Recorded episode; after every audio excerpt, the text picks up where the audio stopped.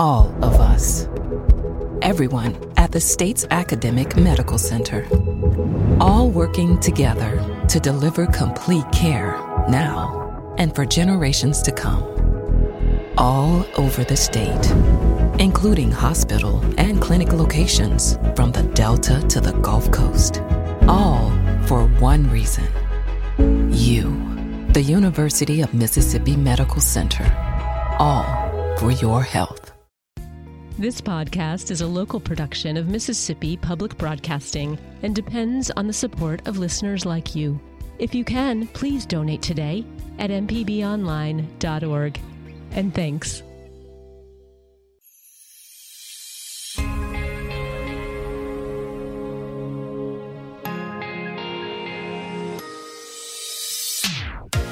Good morning, and thanks for tuning in. You're listening to Southern Remedy Healthy and Fit on MPB Think Radio. I'm your host, Josie Bidwell, Associate Professor of Preventive Medicine and Nurse Practitioner at the University of Mississippi Medical Center. And today we're going to spend uh, spend the next hour going through health headlines. So I get kind of health related um, media headlines delivered to my inbox every day and sometimes there are ones that just catch my eye that I go, "Huh, what what's that about and what's the science say behind that?" And we'll dig through some of those today. If you have a question or a comment for us, our number is 1877 MPB ring. That's 877 672 7464.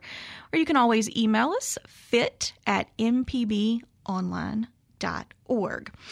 All right, the first segment of the show, we're going to really spend uh, giving you a little bit of an update and headlines surrounding uh, COVID and some of the things that I feel like you need to be aware of and um, that are affecting uh, the state of Mississippi right now. So, the, the first is what is circulating right now? So, I know that uh, prior to the pandemic, you might not have been super familiar with the Greek alphabet unless you were in a fraternity or a sorority, and we have made our way through uh, through a good chunk of, of, that alphabet. And now we start to see where we kind of are hanging out in Omicron uh, land, but there are some kind of subvariants of Omicron. So. Um, I want to talk a little bit about what is circulating now here, of course, nationally and then here in Mississippi, and what the symptomatology of that looks like, okay, so that you can make the best decision for yourself about whether you need to get tested, isolate, all of those different kinds of things.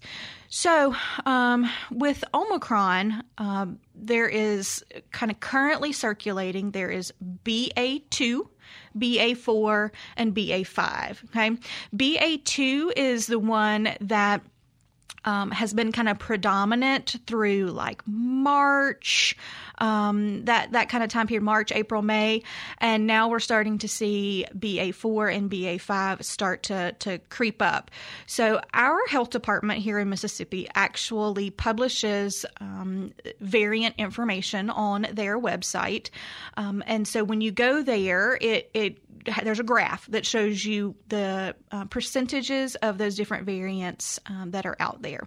Now, it is current, the graph that is out there right now is current through July 8th, um, but has sequencing data as of June 22nd. And so you may be thinking, well, those are not the same day as what's going on. Well, there's always going to be a little bit of a lag, right?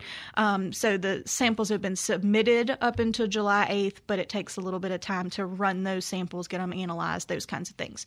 So when we look at our kind of June data for what's going on, about 55% is still that Omicron BA2. Um, about 17.5% or so is BA4, and then BA5 is the 20 is about 28%, somewhere along in there. So um, there, when you kind of clump them together, BA4 and BA5, they are about equal to what we've got going on with BA2. And if it follows the national trend, which it should, then we will become BA5 predominant um, very shortly. Right? And so, what that means for you is if you were um, infected earlier on with original um, uh, original uh, COVID or even the Delta wave that took out a good chunk of folks in um, the, the, winter uh, of 2021, you can get reinfected with this BA4 or BA5.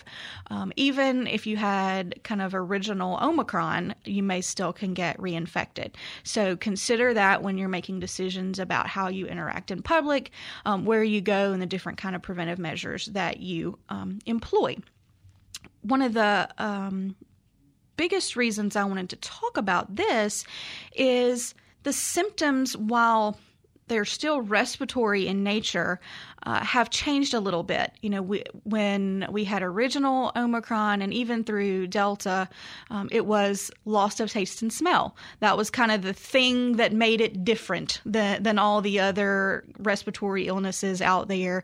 And with Omicron, and in particular um, Omicron 4 and Omicron 5, sore throat and like really bad sore throat um, is one of the kind of presenting symptoms that we're seeing with this. So I've, you know, I receive a lot of kind of calls into clinic or uh, messages through social media uh, with, with, folks that are kind of asking me, should I go get tested?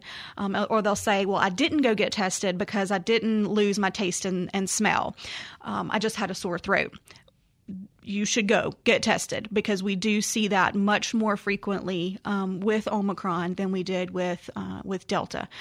We also look at something called um, testing positivity rates. So this is of all the people that go get tested what percentage of them are positive. So when we look at Mississippi as a whole, more than 25%. So they just kind of put you in, in categories and like 25% and greater is kind of the, the biggest one they have. And so that's kind of where we are. Um, it is broken out by um, county level data that you can get as well. So I just picked one. I live in Rankin County, so I picked Rankin County. Um, our positivity rate is about 36%. So of all the people that have some kind of um, symptom going on that get tested about 36% of them are positive which that may not sound like a lot but in terms of disease spread and epidemiology that's a big chunk of um, people that are positive. So if you've got a sniffle, a sore throat, those kinds of things, um, I really encourage you to get tested. If you can't get tested, at least kind of isolate and, and stay away from folks because you may have COVID. Kevin, you got a question for me? Do we have any information about how effective the vaccines that were rolled out are against these new variants? So, when we talk about vaccine effectiveness, there are a couple of different kind of metrics you have to think about, right? So, there's does it prevent infection, right? Does it prevent symptomatic infection or does it prevent hospitalizations and death, right? And so, no vaccine is ever 100% effective at, at anything, right? We had uh, with kind of original COVID, really still good protection against symptomatic infection with our vaccines. Omicron, in particular, the the four and five, um, it tends to evade that coverage a little bit. So, um, still does keep some folks from getting an infection and getting a symptomatic infection, but much less effective at that than originally. Where they're still holding up really, really well is in the severity of the disease uh, and uh, the kind of outcomes that we don't want, right? Hospitalizations and death. So, not as effective against preventing infection and even symptomatic infection, but still holding up great in terms of um, uh, hospitalizations and death, right? So that was a great question there. So a lot of people ask me, should I still get vaccinated? If you haven't been vaccinated, absolutely. If you're due for a booster, again, absolutely. Um, that is a great strategy to continue to help um, you know, help decrease hospitalizations and death. Um, another thing that you can can look at over on the health department website and the CDC website is specific county level data. Right. So what's going on in my county? Right? And what does that mean for me? Or maybe a county that you're traveling to, you know, if you're going to visit family or those kinds of things. So you can put in your state, put in your county, and it will show you what the transmission rates in that particular county are, right? And they give it like a green color, a yellow color, and then I think it's probably supposed to be red, but it looks like burnt orange to me. So those are the three um, kind of groups that it will give you, and it will tell you whether it is low, moderate, or high transmission in those particular areas. And that is a piece of information that's helpful to, to help you decide the type of protective measures that you want to employ, right? So if um, it's in the you're in the green or low transmission area, then again, your lower chance of acquiring it there. So standard kind of things. Washing your hands not bunching up uh, against a whole bunch of folks um, you know getting up to date on your vaccinations those kinds of things. If your county is in the yellow area that is more um, if you are high risk, meaning you would be likely to be hospitalized, or have a poor outcome, then that's really a conversation you need to be having with your healthcare provider about whether you should be going to that area or whether you should be masking when you're in that particular area. And then if your county is in the orangey red category, which indicates kind of high transmission is occurring right now, then in public, indoors, masks are recommended, right? And I don't see that happening a lot um, out in public. Um, I have mine on. Again, that's a, a, a deci- personal decision for you to make, but think about your risk in terms of, you know, how um, how well you may or may not do with COVID there. Uh, and consider if you're going to be indoors um, in public, to, to wear that mask, pull that mask back out, and um, wear it again. And like I said, that is on uh, the MSDA, MSDH website, Mississippi State Department of Health website, and so you can look up your specific county and see what the transmission rates are in that particular um, that particular county, and let that kind of guide um, the protective measures that you put in place there. Um, in terms of how severe um, Omicron is, we are seeing hospitalization trends start to go up a little bit, um, but um, it's uh, ventil- ventilator usage is kind of staying flat almost. So that is good, but anytime we have more folks in the hospital, then sometimes ventilator usage and um, death rates kind of lag behind that number a little bit. So we are starting to see upward t- trends in uh, hospitalizations.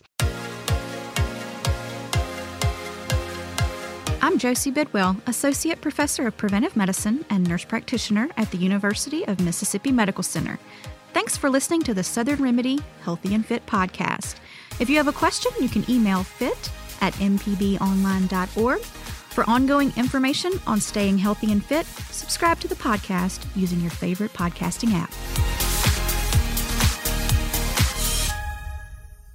Join us each week for Everyday Tech on MPB Think Radio. We have an IT expert, a computer repair ace, and we troubleshoot your problems on the phones as well. Everyday Tech, Wednesdays at 10 on MPB Think Radio. Download the podcast now or listen on YouTube on the MPB Think Radio channel. This is an MPB Think Radio podcast.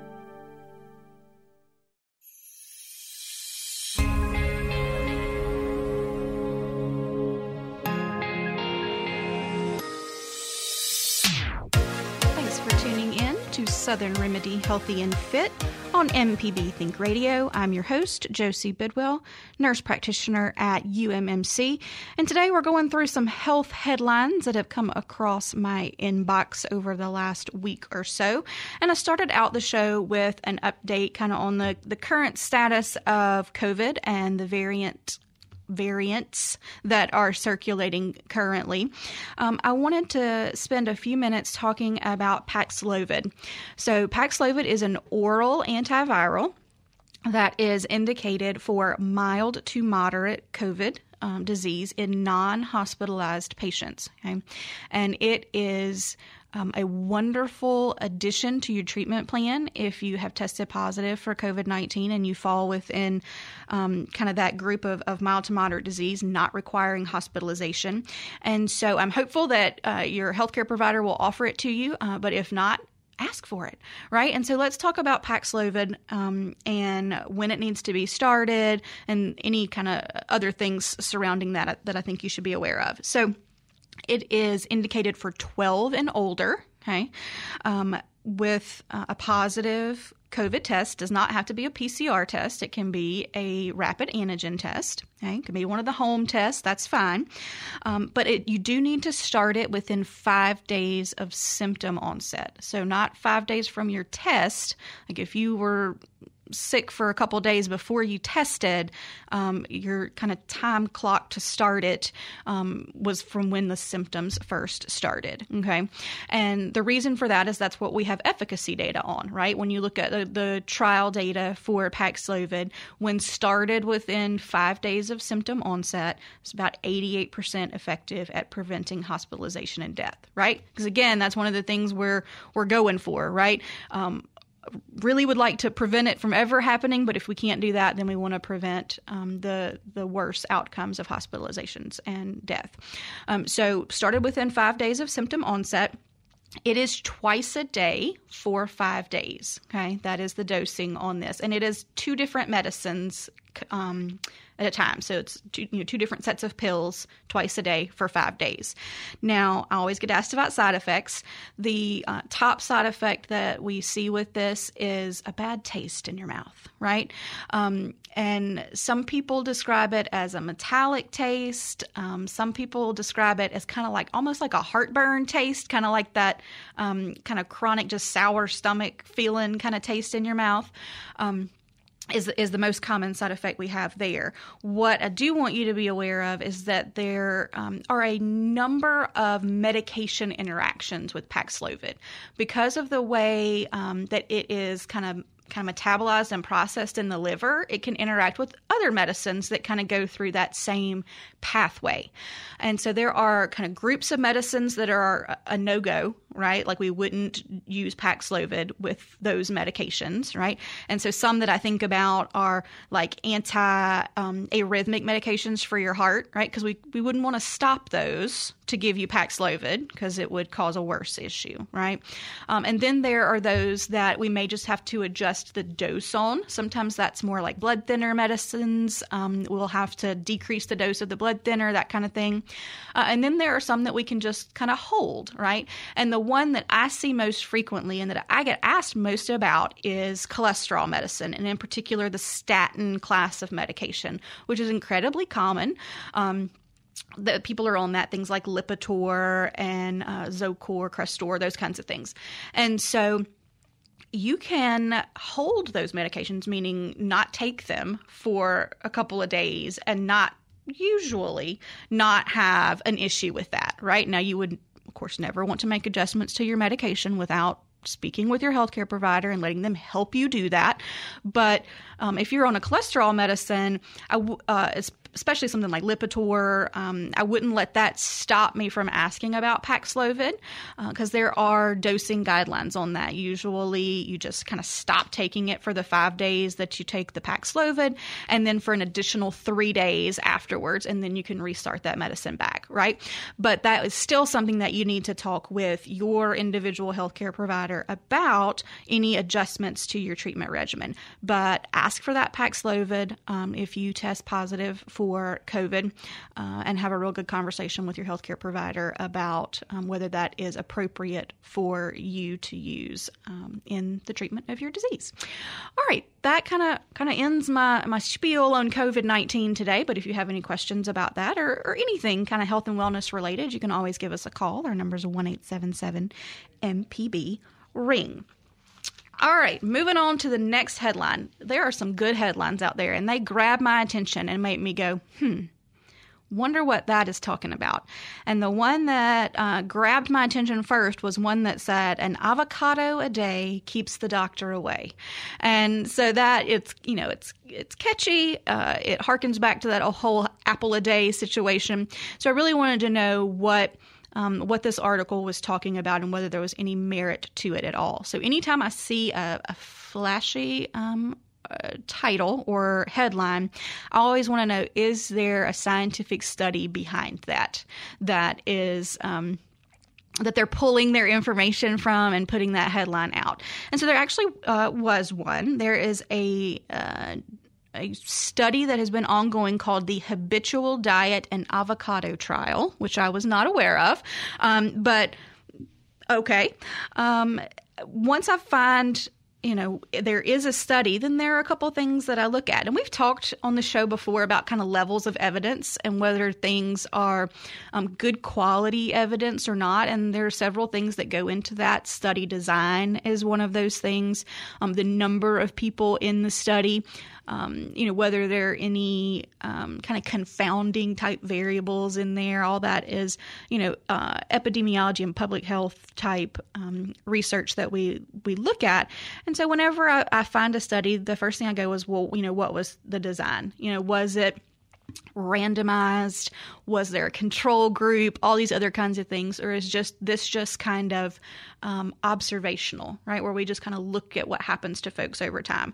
And this one was um, split out into two groups: um, a group that ate one avocado a day, and then a group that did not, right? And in particular. Um, what was looked at with the group that did not was they, they couldn't have more than two avocados a week right? If they had more than two avocados a week, then that would kind of start to muddy the water a little bit and not be able to kind of tell what was because of the avocado and what wasn't. And one of the things that they looked at was whether having that avocado decreased belly fat right? So when we're talking about cardiovascular health and heart health, one of the things that we look at in addition to blood pressure and cholesterol levels and blood sugar levels is how much kind of abdominal fat, abdominal tissue we have going on, right? Because a bigger waist circumference is a risk factor for cardiovascular disease. So if you've gone to uh, your healthcare provider, you may have had your waist measured. You may not have, but you may have, and that's one of the kind of metrics that we're looking at is where the weight is being housed on your body, right? Because abdominal um, or waist circumference kind of points to more abdominal adiposity or fat in the abdominal region and may translate into uh, more fat kind of around the organs, right? Which is not a good thing, okay? So they wanted to see if having this uh, one avocado a day would make us have a smaller belly right?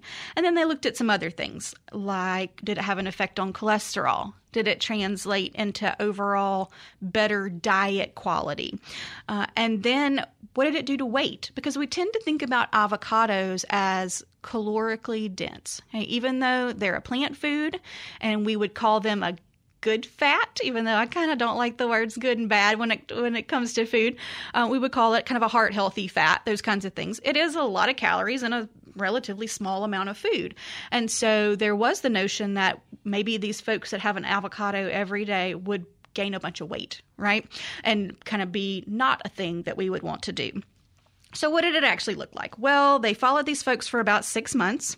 Um, and interestingly enough, there was no weight gain associated with the avocado a day, folks, right? So, because even though they were having kind of this calorically dense food, they didn't gain any more weight than, than the other group did. They also did not have a smaller waist circumference. So it, it did not do anything in terms of decreasing belly fat or anything like that. It did improve diet quality. Okay, so when we talk about diet quality, of course, you get more points uh, in terms of a healthier diet when you're having more fruits and vegetables and whole grains and fiber and lean proteins versus if you're having more processed foods, um, refined sugars, added fats, those kinds of things. So it did improve diet quality overall. And a very, and I would say very, very modest, but still a reduction in cholesterol, about three points in total cholesterol and about two and a half points in LDL cholesterol, which is that bad cholesterol. So, the take home to this, right, is if you enjoy avocado, having one a day is probably not going to cause um, significant weight gain, and it may help improve your blood uh, uh, blood cholesterol, in particular your bad cholesterol, a little bit. I'm always very very hesitant when we put kind of all our eggs in one basket on one particular type of food right? And that is very common in um, in the media, in health, uh, in headlines to kind of get throw out a buzzword or a buzz food and say, you know, all of your problems can be fixed if you just have this particular food. And as much as I believe in the power of food as medicine and the ability to help um, prevent treat and reverse illness through food, um, it's not about single solitary foods that we add into our uh, diet. It's about the diet pattern, right? So when we look at this particular study, it did improve diet quality overall.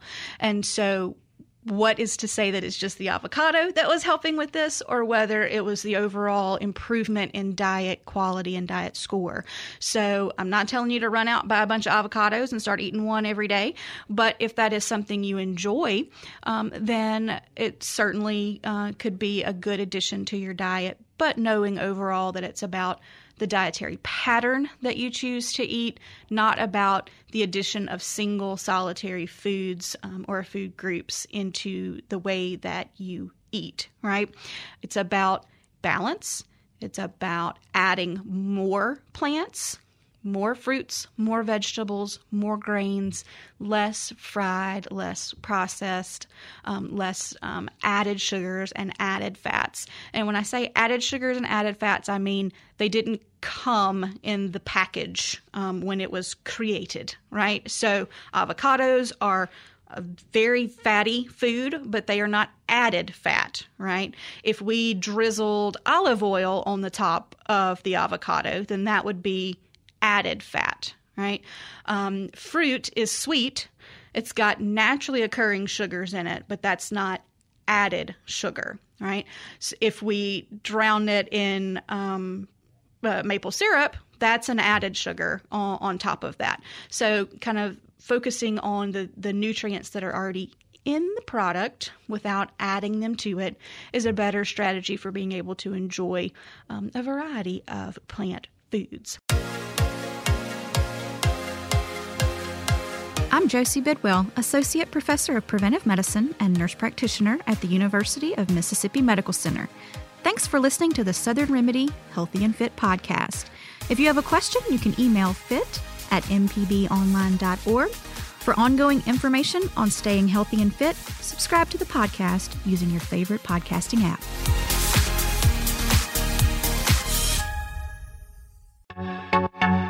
Hello, I'm Dr. Nancy Lottridge Anderson, president of New Perspectives, a fee only financial advising firm and co host of Money Talks. For over 10 years, Money Talks has been answering your personal financial questions and sharing knowledge about money management. Money Talks can be heard Tuesdays at 9 a.m. on MPB Think Radio. Podcasts can be found on our website, money.mpbonline.org, or on your smart device's podcasting platform. This is an MPB Think Radio podcast.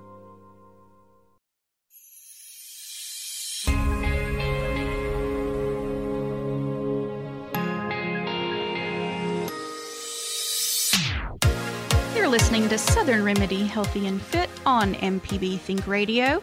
I'm Josie Bidwell, nurse practitioner at UMMC, and we've been going through some health headlines today. We wrapped up the uh, previous segment talking about um, avocados, and so if you didn't get to check that out, remember that you can search for Southern Remedy wherever you get your podcasts and check out all of the episode today. But now we're going to talk about reflux, or what we often call GERD, gastroesophageal reflux disease. And it's got a bunch of other names that go along with it. Um, heartburn is kind of the colloquial term that you'll hear folks say, um, or just kind of sour stomach or stomach ache, those kinds of things. Um, but what is happening with um, with reflux uh, is some of the acid is from your stomach is kind of splashing back up into the esophagus. So when you swallow food, right, there are there's two tubes, right? There's the esophagus where our food goes, and then there's the trachea where air goes. Okay, food should not go in the trachea. That's a whole different set of problems that we're not going to talk about. But when it goes through the esophagus and travels down the esophagus to the stomach, there's a little muscle right there, okay, called the lower esophageal sphincter. And with reflux, that muscle gets a little floppy right? A little um, less snug of a closure, and that will cause things to back back up into the esophagus and you'll get that burning type of pain or that discomfort kind of behind the behind the breastbone at the top of the stomach. And that can be worsened by a lot of different things right? We see reflux a lot of times in little tiny babies right? Just because their musculature is kind of immature and so it, it doesn't kind of stay as closed as we want it. And then as we get older there are different things that can affect how tightly that muscle kind of closes down.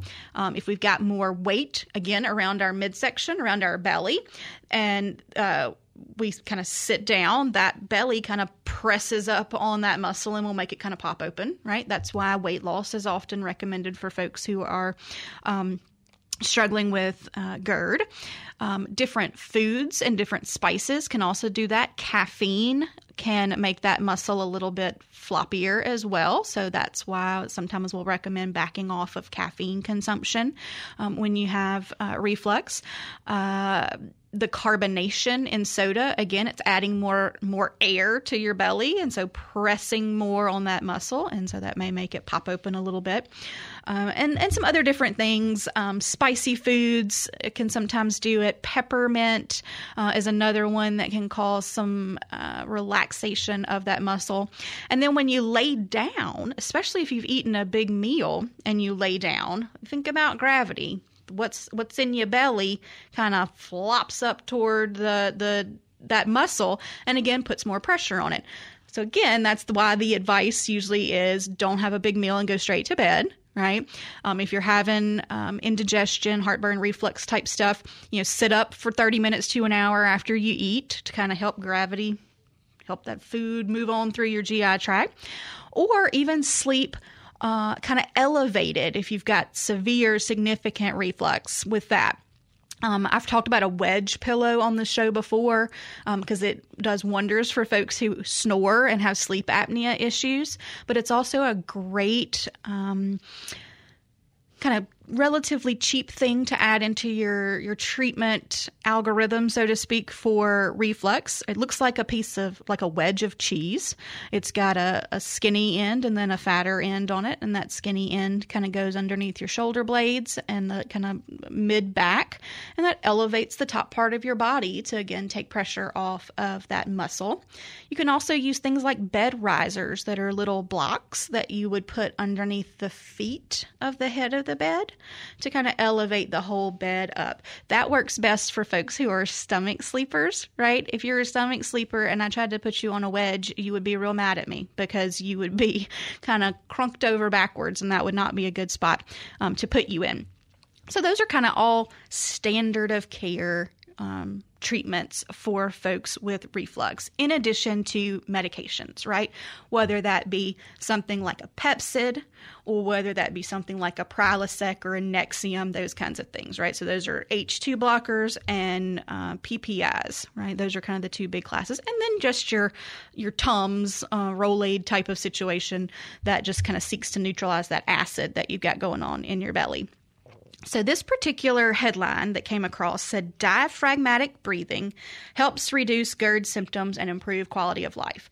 Well, if you've listened to the show, you know I'm a big believer in what I call abdominal deep breathing. We've talked about it several times as it relates to um, anxiety and stress management and using that as a way to uh, relax and work on um, controlling the sensations that we have when we become anxious or stressed.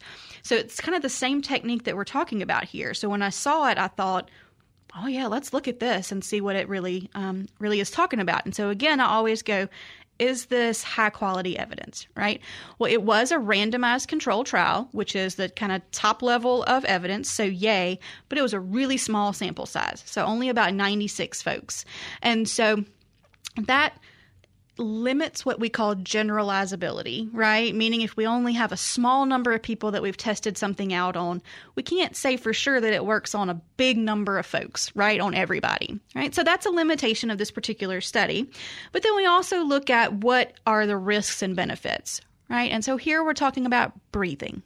Breathing is very important, right? And so there's very little risk of making someone worse by helping them breathe better. Okay. So uh, when we look at this, it's um, they broke folks into to two different groups, right? One and both all of these were folks with reflux. Okay, so with GERD, broke them down into these two groups. One just got routine care, right? So that's all the things that I talked about initially, you know, changing uh, nutrition, things that we're doing, medicines that we're on, positioning devices, all of those different kinds of things. So just standard of care. And then the other group got that same standard of care and four weeks of diaphragmatic breathing training, okay, or abdominal deep breathing training, okay. And so, what did that look like? Well, it looked like 30 minute training sessions, okay, that we did, that they did with folks, teaching them how to do abdominal deep breathing or diaphragmatic breathing in three different positions laying down, sitting up, and standing. Okay, so that whatever position your body was in, you were trained in how to do this type of breathing activity right? Um, they also developed a home exercise program, right, related to this particular exercise, the exercise of abdominal deep breathing, where they asked people to do 30 breaths this way within a five minute span three times a day, right? So that looks just like a prescription that we would write for a medication, right? It's abdominal deep breathing, 30 breaths times five minutes, three times a day, right? And so they, um, you know did this with this these groups um, for four weeks, and they looked at what we call symptom frequency scores. So how often did they have the sensation of heartburn or reflux? How severe was it? And then their quality of life, right? Because if you've got severe, um, frequent, significant pain from GERD, that impacts your quality of life and just how well you feel living, right? So they looked at those three things. And both groups got better, especially in terms of frequency and severity, which makes sense, right? Because both both of them were getting standard of care, right? Both of them got medicines and nutritional changes and all those kinds of things. The only thing that was different was the deep breathing exercises. Okay. And the group that got those got significantly more better in terms of the frequency of reflux, the severity of reflux, and an improvement in their quality of life. All right. So if you're listening and you've got reflux and you're looking for something extra to add to that, considering abdominal deep breathing as a adjuvant to what you're already doing is a good idea, right? So how do we do that? right? Get in a comfortable position. If you're driving in the car, now is not the time to practice this, okay? But if you are home, it's a great time to practice it, right? You can do it laying down. You can I usually recommend when you're learning how to do this and practicing that you kind of start in a reclined type position. It's just easier to get your belly moving that way. And you put one hand on your belly and one hand on your chest and take a breath. Okay, just a breath like you would normally do, and see which one moves the hand on your chest or the hand on your belly, right? And if it is not the hand on the belly, we've got some some work to do right and this is kind of a form of of biofeedback right where i'm asking you to pay attention to what muscles you feel that you're using to breathe right? And so you just keep practicing until you get the belly hand to go up instead of the chest hand, okay? And you practice that for about five minutes three times a day. You can set a little reminder on your watch or on your phone to kind of um, ding at you to remind you to go ahead and practice um, your abdominal deep breathing.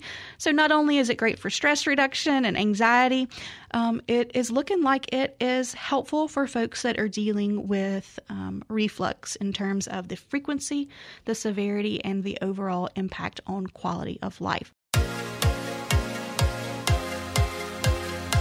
I'm Josie Bidwell, Associate Professor of Preventive Medicine and Nurse Practitioner at the University of Mississippi Medical Center. Thanks for listening to the Southern Remedy Healthy and Fit podcast.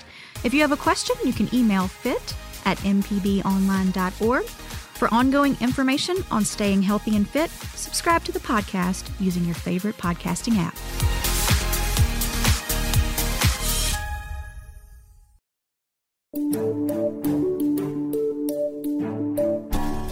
I'm Dr. Jimmy Stewart, Professor of Internal Medicine and Pediatrics at the University of Mississippi Medical Center.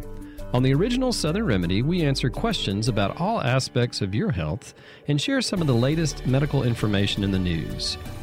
You can listen to the show on Wednesdays at 11 on MPB Think Radio, or you can subscribe to the podcast by searching for Southern Remedy on your preferred podcasting app.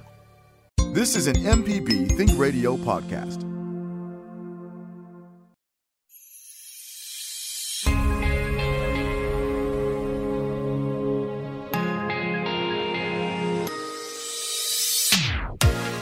Listening to Southern Remedy Healthy and Fit on MPB Think Radio. I'm your host, Josie Bidwell, nurse practitioner at UMMC.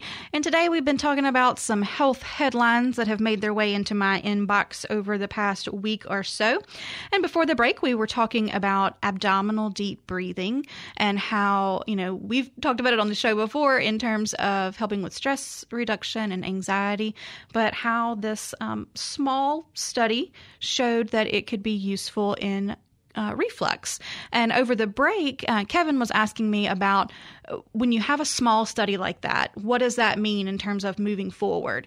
And so usually when you have a small study that's that's well done, right, meaning um, the design of the study was well uh, well thought out and well planned out, um, but the number of people enrolled is just small. That would encourage um, other researchers to replicate that type of study in a larger population of people. Um, we see that sometimes when the research maybe is done in a different country. Um, and we want to see will it work in Americans? This happens a lot when we're uh, looking at nutritional strategies and those types of things because the lifestyle in a European country is different than the lifestyle here in America. So we want to see, you know, if something that worked over there may work over here. So, yes, um, with the study that we were talking about before, which just had to do with uh, relaxing breathing techniques, that is a, a, low risk intervention added to folks. It's not uh, likely to harm folks. So, uh, your healthcare provider may feel more comfortable recommending that type of modality to you versus a medicine that only had 96 people in a study, we would never r- kind of recommend that particular medicine, so to speak, because it just hadn't been studied in a big enough group of folks. All right, our kind of last headline that we're going to talk about. The headline was Walking 10,000 Steps Lowers Death Risk in Diabetes Patients. Okay, that one caught my eye because uh, we've talked about on the show before that 10,000 step uh, number has is largely a, a marketing thing. Um, that there wasn't a whole lot of science behind. Um, that the choice of 10,000 steps, and that when we look at different age groups of folks um, and different outcomes that we're looking at, it may not be 10,000 that we need to be shooting for. So that one caught my eye. When I went to the actual study, right, the actual study name is optimal number of steps per day to prevent all cause mortality in people with prediabetes and diabetes. So you can see that that the headline is different than what the actual study was looking at, right? So the the study is just trying to capture what they feel like is the best number, but the headline was attention grabbing with kind of this 10,000 steps is what we need to to do. So does that hold up when we look at it? Well, it's a pretty good size um, study, about 1,700 Americans, okay, so much more than 96, right? And it's long, right? So this was um, over the course of nine years. And it's not like they enrolled 1,700 folks for nine years. We collect um, nationally a lot of health data on folks. There's um, kind of optional um, studies that you can be enrolled in where you submit uh, things like your weight and your blood pressure and the types of foods that you eat and all these kinds of things into a large database that we can then pull information from and start to look at things. And this was one of those. And so it pulled accelerometer data, which is kind of like a step counter, but a little bit fancier, um, looking at, at movement. And so they were kind of seeking to determine how many steps were associated with lower deaths in this group. Okay. And I'll say associated, not causative, right? We can't say that just because you walked this number of steps, you will not die. Okay. That's just not how it works.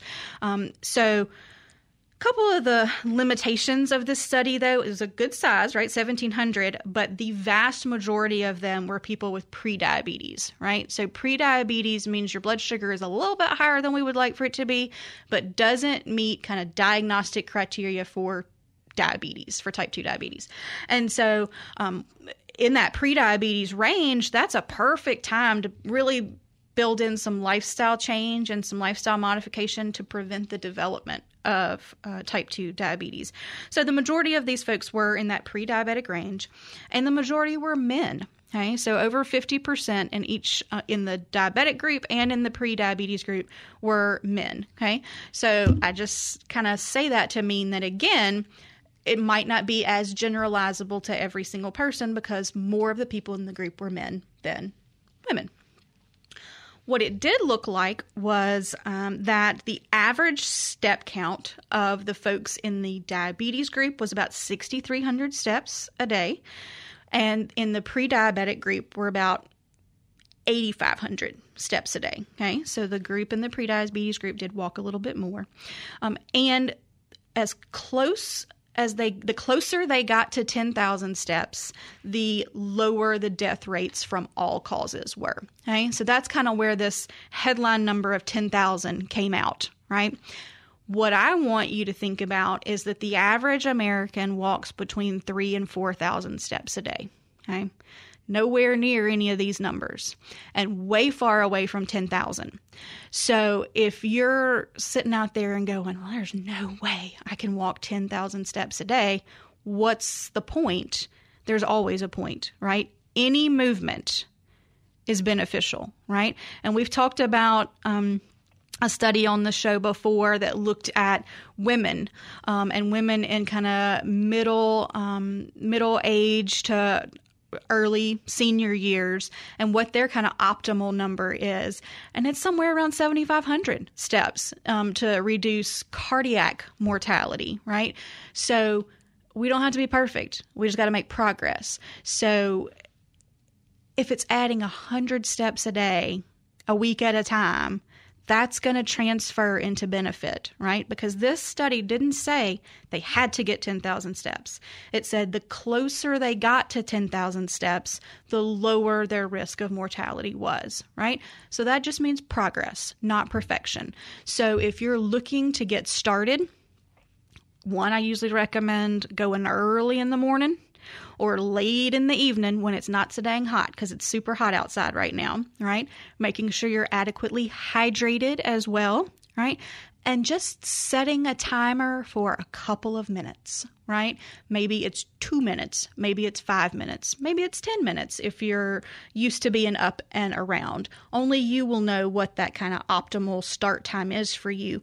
But right now, it's not about the number of steps we get, it's about building the habit of movement and making sure that we're moving intentionally every single day because that's what builds healthy habits that translate into healthy lifestyle change that translates into lower risk of disease and death.